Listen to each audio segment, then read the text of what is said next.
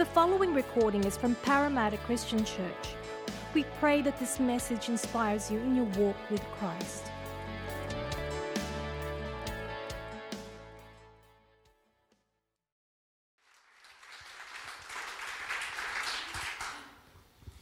Excellent. Wow, we that was a big introduction.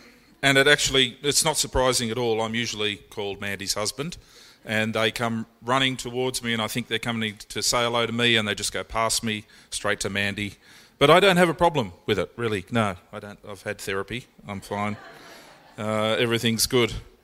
Well, it's, it is wonderful to be here with you, and uh, I uh, obviously have a long standing relationship and f- great friendship with uh, Hilary and Dash and uh, in some ways uh, with others in the church that are here as well, but with the church vicariously through them, have been hearing about what's happening here and what you do, and your heart for the community, your heart to show Jesus, to represent Jesus in this area, and uh, just to be a, a great light for Him. And that's just such a wonderful thing.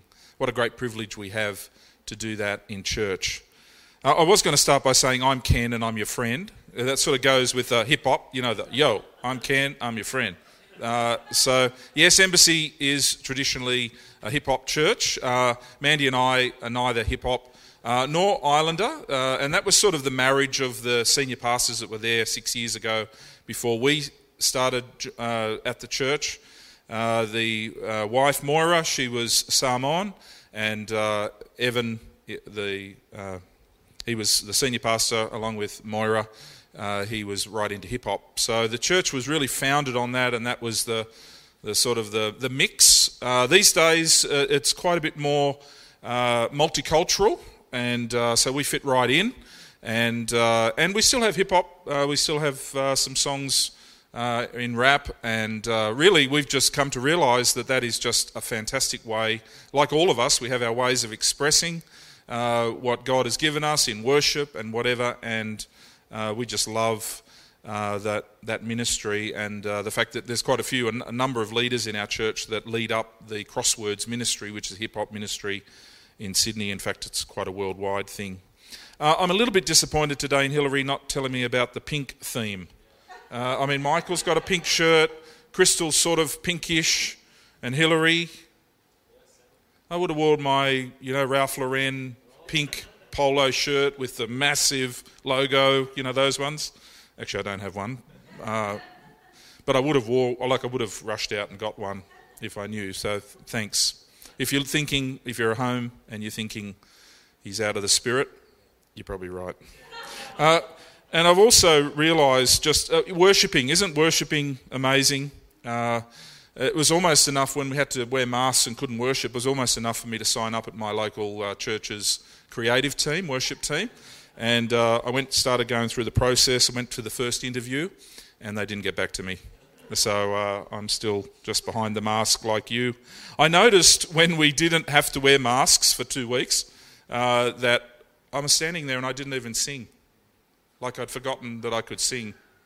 And so I just so quickly we're conditioned to. Uh, so I'm just warning you when we can sing again, you're going to probably like me, go through a real challenge of uh, singing again. And when I did realise by the sec- halfway through the second song that it's all right to sing, I shut my eyes to sing and I couldn't remember the words. It's been that long. So we've got a few things uh, that we've got to get ready for.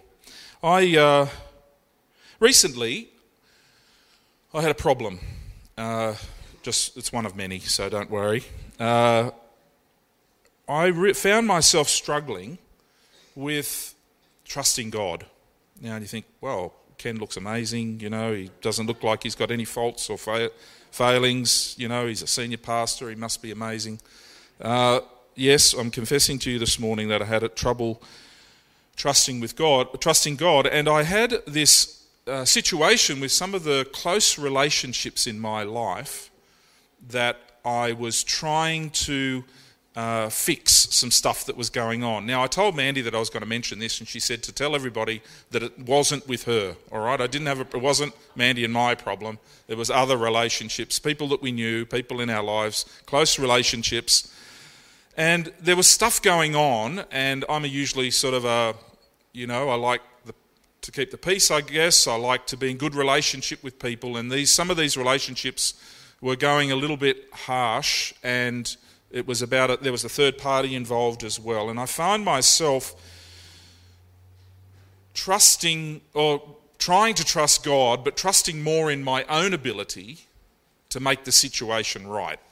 You know how we all really want to get things right. We want to make sure that the outcome is the outcome we want it to be. And I was confident that God wanted the same outcome as me, but He was a bit slow in getting together. So I thought I'd step in and help God. You know, ever done that? And I just realized that I was not trusting God. I wasn't able to get through this. And I, I found myself, it, it was, it was taking its toll on me. It was starting to get quite distressing keeping me awake at night, trying to work out a way, trying to it was it was changing the dynamic of the relationships that I was having. And I've got a bit of uh, counselling experience. I tried a little bit of those techniques on myself. You know, healer, heal thyself. Didn't work. So uh, uh, nothing to do with counsellors, uh, because ultimately that's where I ended up. But I tried it on myself, and it and it just didn't work. I prayed. I tried to work out the solution, talked to Mandy about it, and she had a much better perspective than me.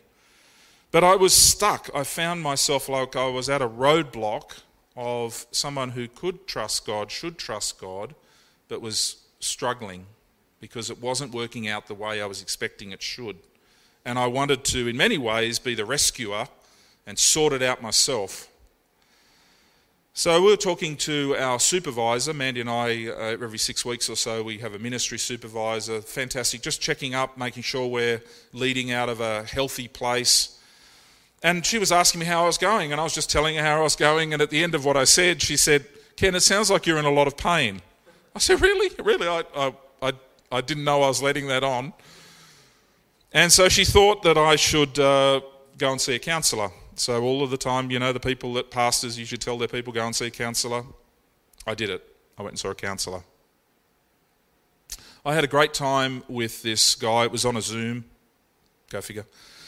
Uh, he just unpacked things. He helped me just sort of uh, to declutter and, and just to, to take away the, the mess that I'd got myself into in my mind. Just as we finished, he said, Ken, you know that what you need to do is to put these relationships under the lordship of Jesus. And whilst I appreciated everything that he'd said before then, at that point I felt like there was this weight that just dropped from my shoulders. It wasn't over by any means, but it was the beginning. Of course, to put something under the lordship of Jesus is to recognize that God is in charge and that his time is perfect and that he is sovereign and that he loves me and that he wants things to work out well and that he's got a bigger purpose than I could ever imagine. Really, to put things under the lordship of Jesus is to trust Him and to be obedient to Him. Wow, so it was a, it was a relief to me to know that, and, and since that time I've often prayed, usually daily around our devotion time, Lord, I put this relationship, the main one, under the Lordship of Jesus. And I put the other relationship, the third party, and what I can't control and what I have no opportunity to, to get clarity or certainty on, I place that under your lordship. I was reading recently, and it fits right into this uh, Timothy Keller, who is a, a fantastic uh, writer. He write, he, we're reading a devotion written by him at the moment from the Psalms, and it's uh, quite incredible. He says this God is God and we are not. Now, I know that's profound, but when you think about it, often we try and be God in our situations because we want clarity, we want certainty, we want to be in control. And so, even if we started out trusting God, it doesn't take very long before we're taking it back and saying, No, I can do a better job than this in this than you, God. Now, that sounds bizarre, right? But that's what we do. So, Timothy Keller, God is God and we are not. I think if you can take that away today and think that God is God, let Him be God, trust in Him, put things under His Lordship, and you be you. Do what you can do. Do the things that you can do, the things that are your responsibility. And that relationship of trust is going to be a lot easier. Recently, we moved uh, out of our family home, which had been there for about 17 years, uh, trying on downsizing and uh, seeing how that was going to work for us. So we moved into a new location, and we've got these new neighbours that that uh, really they're big and they're smelly. Uh, so that's the only way I could put it. Uh, and I've got a picture there on screen. Uh, it's this big factory uh, behind us, and we look out of our one of our sort of the aspects of our thing, and that's our neighbour. Very urban, very very, uh, and the smell, fortunately, uh, is coffee. They make coffee. It's Bushells. Uh, and they make coffee and they make tea, and we just get this, you know, if the wind's blowing our way, it's just this beautiful coffee roasting smell. Although Mandy says sometimes it smells like international roast, like as if they're burning it or something. So I'm not really a coffee connoisseur, but, but ultimately I do know that it's a smell of coffee. So the other day I was sitting out on my uh, balcony, we were having lunch out there, which was fantastic, and we looked over, and the building there has this massive chimney. And just because you can't really get the perspective, the chimney is on top of a nine story building and it's 42 metres above the nine story building is the top of the chimney, right? So it's around about 80 metres, give or take, maybe a little bit more from the ground. And I didn't have the presence of mind, I'm very sorry I didn't. There was this guy scaling the chimney. And I didn't take a photo because I was too busy getting my binoculars to find out what the heck he was doing and how he was getting up that chimney. So it's got these pegs that go up the side of the chimney, like you'd see on a telegraph post, right? And I look out there, and from the distance, with my naked eye, the guy is just climbing up those telegraph post holders. That's it, and that's all he's got. And it looked incredible, and I thought, this guy is Superman. You know, he's got this like nerves of steel. He's climbing this chimney. I got my binoculars, and then I realized that he had ropes and he had a harness. And he would climb, uh, you know, a meter or two, and then he'd stop and he wasn't sort of even on the pegs. I'd be sort of trying to hug the chimney. He was sitting in the harness, which is just attached to one rope. All I could see was one rope. And he's just sort of sitting there having a rest. And then he'd go again up the pole. He's climbing, climbing, climbing, and then he'd rest. And he's just sort of sitting back in this harness. And he eventually got to the top. And then when he got to the top, he did even something stranger. He went right around. The, the, you can see there's like a, a metal brace on the top of the chimney, and he went right around the chimney, the whole thing. And it didn't look like he was on that rope that he was on before, so I don't know how he was holding on, but it was it was enough to almost put me off my food. But I got through. That's what I think trust is like right? We, we have a goal in life, we have a hope. We have a hope in God, we have a hope for eternity, we have a hope just and a dream for next week or next year, or it might be in every aspect of our life. We've got this aim, place that we're heading for, and trust is ultimately going to get us there. It's going to be the times that when we don't understand what's happening, or when we're full of fear or we have uncertainty in our life where we don't, we don't have a solid place to put our feet, and yet trust we can just sort of relax back in like a harness. We can just think, it's okay. I'm going to get to where I'm going. God is in control and I'm safe. The Bible uh, says this in Proverbs chapter 3 and verse 5. Trust in the Lord with all your heart. Do not rely on your own understanding. This is the Christian Standard Bible. In all your ways, know Him. Not just acknowledge, but know Him. And He will make your paths straight. See, the thing is that there's this drive within all of us to, to know in our mind, in our understanding, where things are at, so we can feel this sense of certainty. I have a friend at the moment that uh, she is very healthy. She's about my age. She eats right. She exercises regularly. She looks like a million dollars. She's just found out she's got stomach cancer. And of course, the first response is, I don't deserve this. I don't live the life that demands that stomach cancer is the result. What is happening, God? You may be very faithful with your giving, with your money. You might budget well. You might do everything you need to do. You feel like not just giving with your money, but giving with your time and giving with your skills and what you can do for God and the kingdom. And yet you lose your job or your finances crash. A pandemic hits. And you think, I, I don't live the life that deserves this outcome. Maybe sometimes you look at the Bible and you read some of the Old Testament and you think, whoa, that, that doesn't look like God to me. Like, where's, where's our loving God, full of grace and mercy?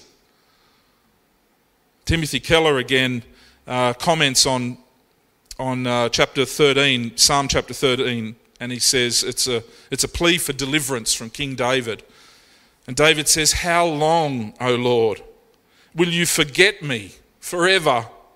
How long will you hide your face from me? How long will I store up anxious concerns within me? Agony in my mind every day. How long will my enemy dominate me? It's those sorts of questions that I'm sure you might not be exactly those, but you're probably asking those questions, or you have asked those questions, because of the simple fact that things happen to us that we don't think we deserve and we don't feel like God is there.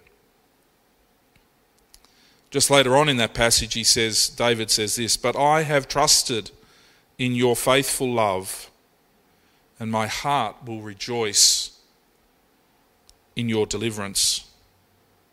So, what I've come to realize through all of my experience and the stuff that life throws our way based on a biblical outcome is that trust isn't just nice to have,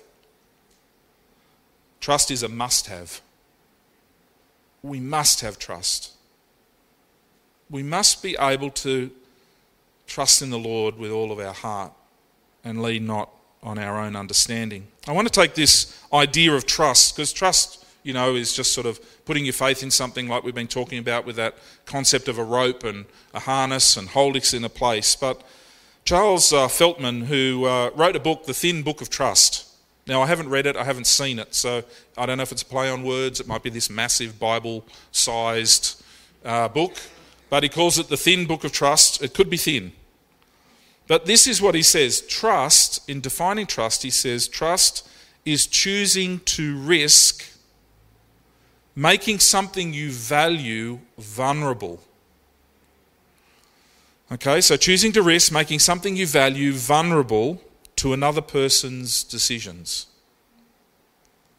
That's, that's deep trust, isn't it? And it's probably something we do just about every day, and it's probably something that you've done and been hurt by, and actually, I'm never going to do that again. And he says the definition of distrust is to not allow anybody to, to take anything that you value, maybe because you've been hurt or it hasn't worked out the way you thought. But in the context, when we talk about this with handing over our trust and trusting in God and, and trusting Jesus and, and His work in our life, let's read it again. It says, choosing to risk making something you value, and it might be your, your dreams and your future and your health and everything that's about you, making it vulnerable to God's decisions. Now, we think sometimes that vulnerability is a sign of weakness, and so we step away from that. But Brene Brown, who's a great researcher, she says vulnerability is actually the greatest indicator of courage. So, actually, to take our situation, like mine that I mentioned at the beginning, to take my situation that I couldn't control even though I wanted to, and to trust God, to put it under His Lordship, to realize that He's God and I'm not, and to give what I value, which is that relationship, which is the outcome, which is control, what I value, and to make it vulnerable to Him by saying, This is yours, God. Heal me, help me. I want to trust you. That's trust in the Lord with all of your heart and all of your soul and all of your mind. Peter Enns in a, a book that he's written called The Sin of Certainty.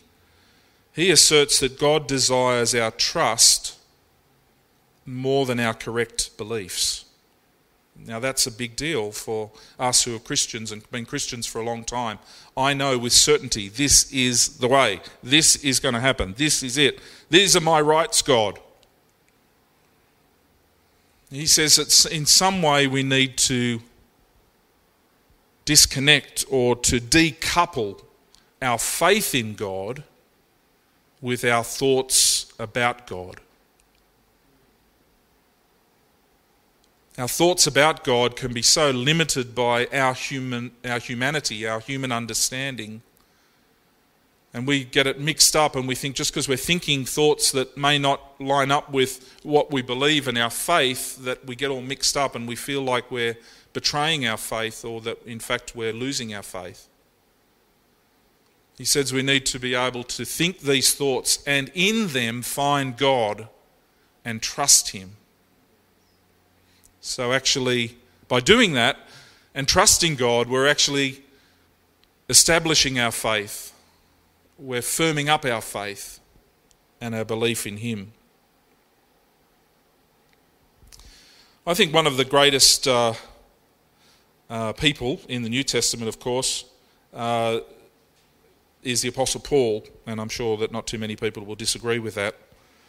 And uh, he writes uh, and just records it's a narrative in the book of Acts, and we know that Acts, you know, is just a it's a timeline, it's a chronological order of, of the early church and from when Jesus left and the Spirit came, and then the way that the early church started, and the men and the and their failures and their weaknesses and the way that they just tried this thing called church that nobody knew how to run. And sometimes you probably look at it now, 2,000 years later, and you think, yep, we're still in that boat, not too quite sure how to run this show, particularly in a pandemic, right?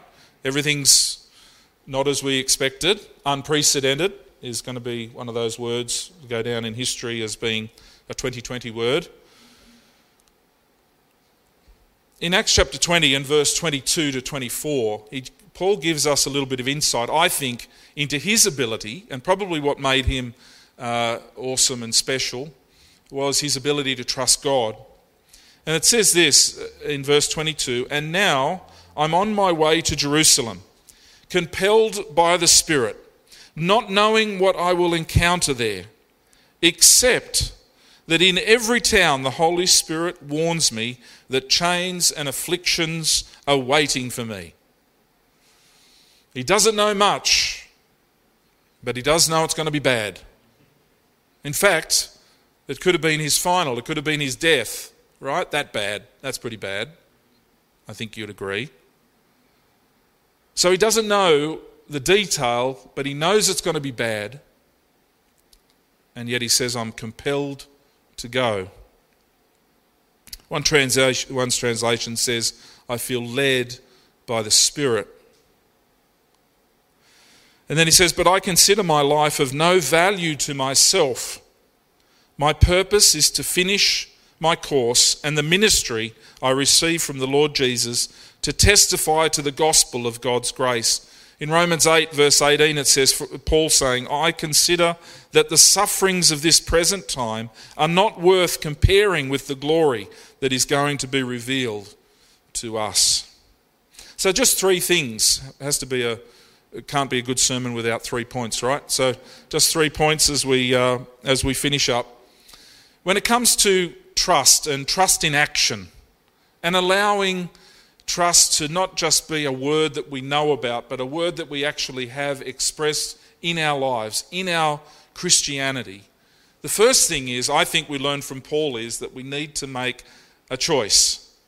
And like me, I had to choose to put this stuff under the lordship of Jesus. I had to surrender the thing that was valuable to me and be vulnerable before God to allow Him to make the decisions in the stuff that I had no control over. And probably shouldn't have control over because if I did, I'd make a mess of it, right? We'd have to, it'd take longer than if we allow God to do it, and we think that takes forever sometimes. So Paul made a choice. He said, I'm led by the Spirit despite what's going to happen. I don't know exactly what's going to happen, but I know it's going to be bad. I'm going to go.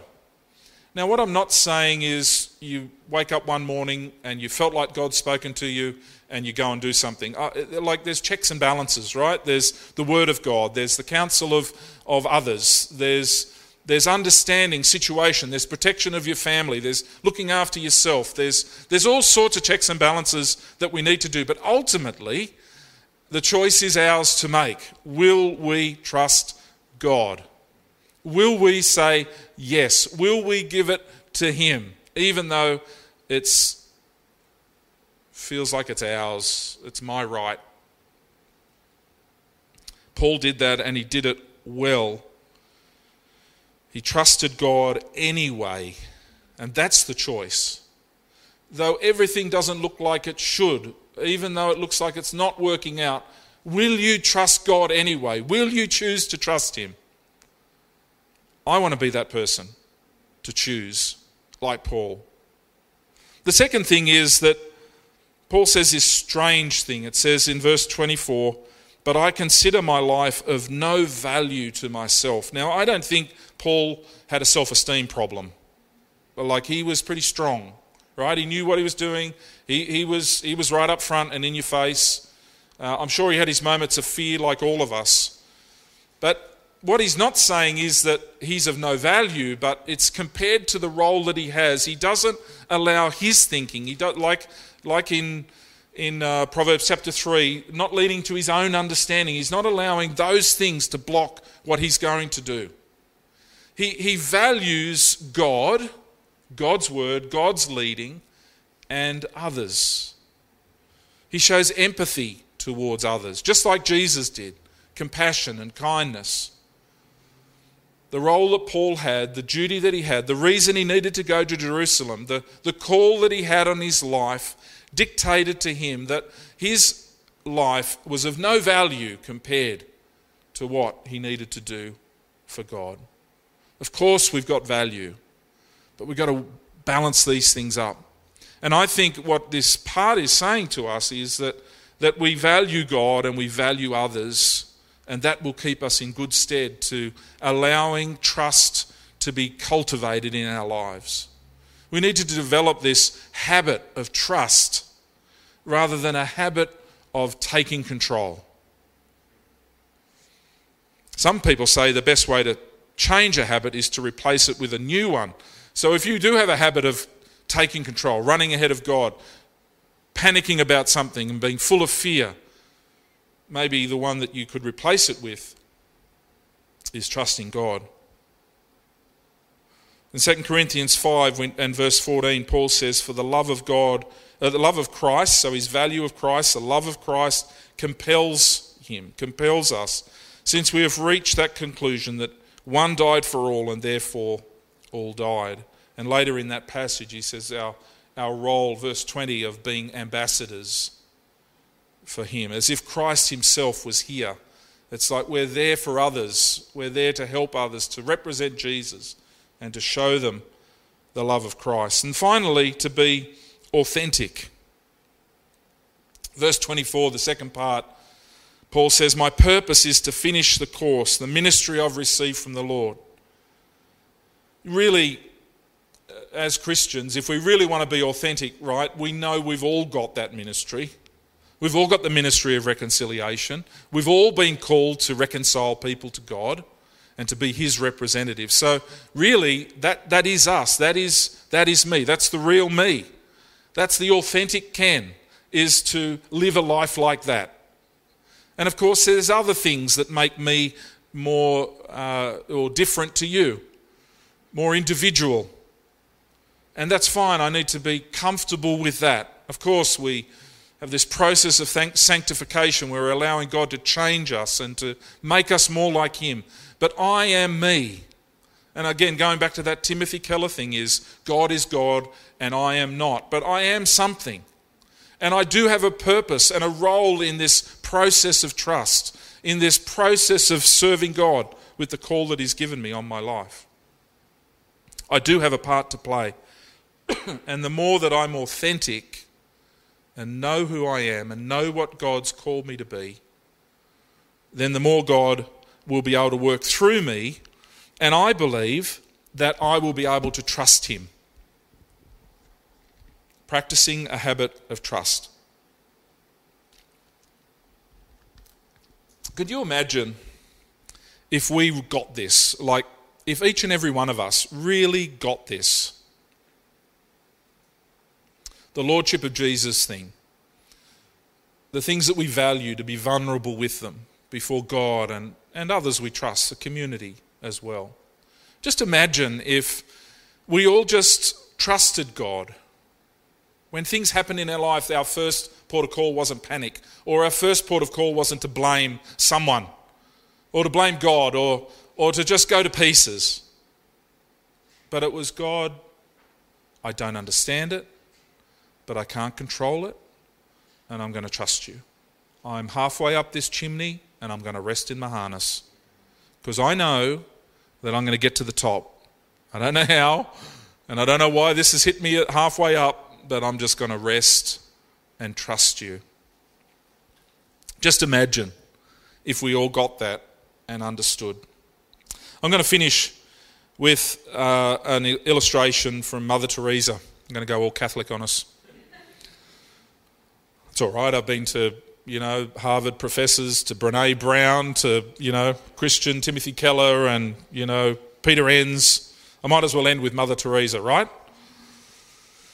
A guy called John Kavanaugh, you might have read this because it is a well known thing. He noticed, uh, he was a, sorry, he was a noted and famous ethicist. He went to Calcutta.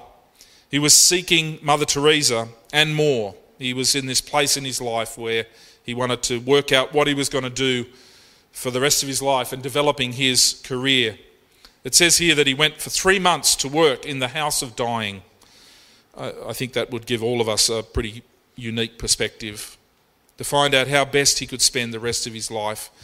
Mother Teresa met with him and she said to him, uh, What would you like? How would you like me to pray for you? He then uttered the request that he had carried thousands of miles. He's probably rehearsing it in his mind in the presence of Mother Teresa. What would I ask? And he said, I reckon it's a pretty safe thing. He said, clarity. Pray that I have clarity. And Mother Teresa, in her very caring, bent over, silent sort of way, said, No. I will not do that. Then she's getting a bit feisty. And of course, he asked her, uh, why not? She said, Clarity is the last thing you are clinging to and must let go of. And he said, he, he, complained a little bit more and he said, You've always had clarity. Mother Teresa laughed, I'm sure in a very soft, gentle way trying to imagine him having a conversation with Mother Teresa. She said, I have never had clarity. What I have always had is trust. So that I will pray that you trust God. Let's pray. Father, we uh, thank you for your word. We thank you that it is light to us. Lord, I pray for each and every one of us today that you would help us to trust God.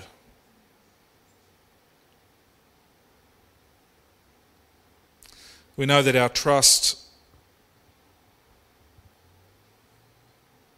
is difficult to hold in tension at times because of what happens around us. We take it back, we trust ourselves, we trust others but we want to trust you. I pray, Lord, for us who have trusted and been hurt that you would bring healing so that we can trust again. For us who live a life of distrust, that we would trust in God so that we truly can get to the place where we're going and what you have called us to and what you have for us. We thank you for even in the moment of trust, you have lessons and things to teach us so that we can let go of our clarity and our certainty and our need for control and truly be whole.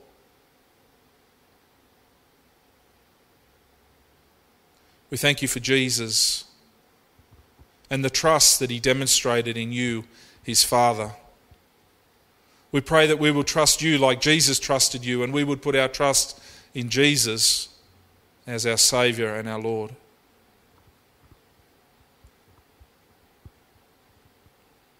Help us to trust you more, Lord. Give us courage.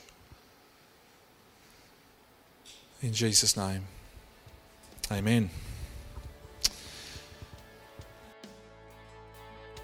Thank you for listening to the Parramatta Christian Church podcast. To hear other sermons or to find out more about our church, please visit our website at pcc.org.au.